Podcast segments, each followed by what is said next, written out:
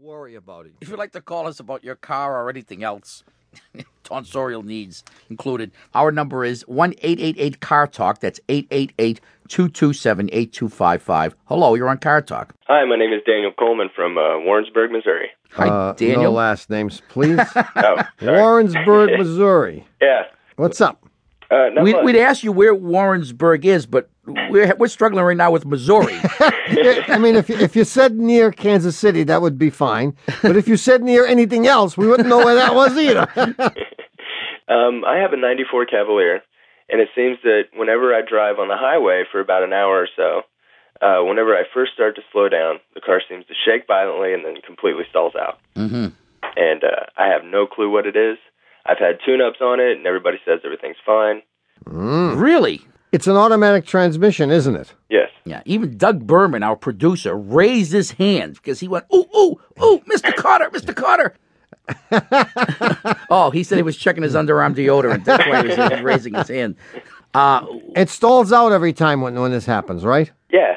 and you restart it and it starts, but as soon as you put it in drive, it stalls again. It won't restart. Uh, it'll take about a half hour for it to turn over, at least. Oh, really? Yeah, and then I'll go ahead and I'll put it in drive, and it'll go. Uh-huh. Aha! Uh, oh, do you have a different. Ah, you have a different problem. Berman, you're out, man. So you're driving on the highway. You come off the exit and you come to a stop at the end of the exit. The thing stalls. Yeah, You turn the key. What happens? nothing. No clicks, no nothing. Maybe a click. But no, ah, ah, ah, ah, ah. No, So you wait half an hour. It starts right up. You throw it in drive and you're off. exactly. Sonia Henny's tutu. It doesn't crank. Well, if it, if it doesn't crank, there has to be something wrong with either the battery The ignition switch, or the starter motor. starter motor. or or the wi- Solenoid. or the wiring. But that wouldn't explain why it starts up again after waiting for it to cool down. Yeah, And that wouldn't explain what would make it shudder and stall. How long do you have to drive it before it does this? I don't know, about an hour. Who put you up to this? Yeah, did, did you cut a, did you cut a deal with Louis Cronin? No, I I mean, I've I've been to a few places, and I figured if anybody could help me out, it'd be you two. How long can you wait? Well, we we can, we, Daniel. well, we will. We will. If you give us an hour. yeah, I mean, you're not in a hurry, are you?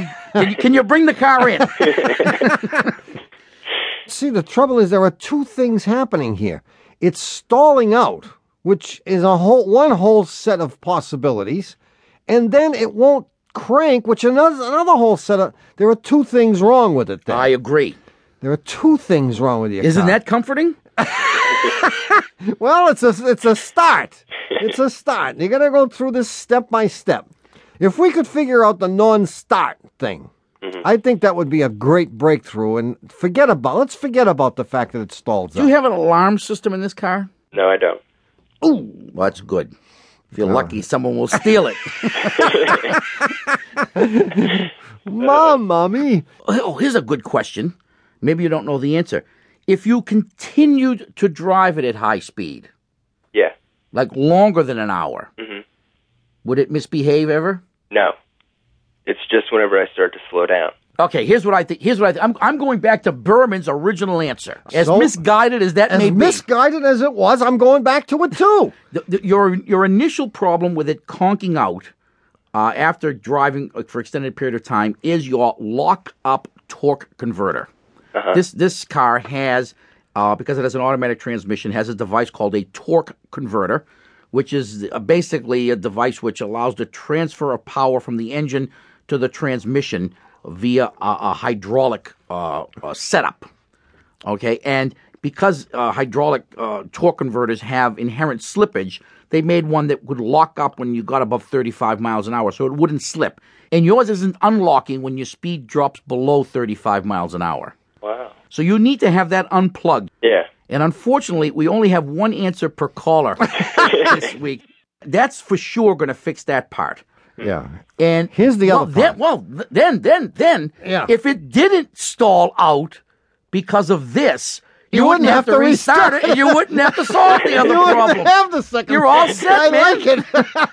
The- but the second problem could be something simple like the neutral safety switch. Yes, it could be, or it could be a bad starter motor. It could be a lot of things. But have the one plugged.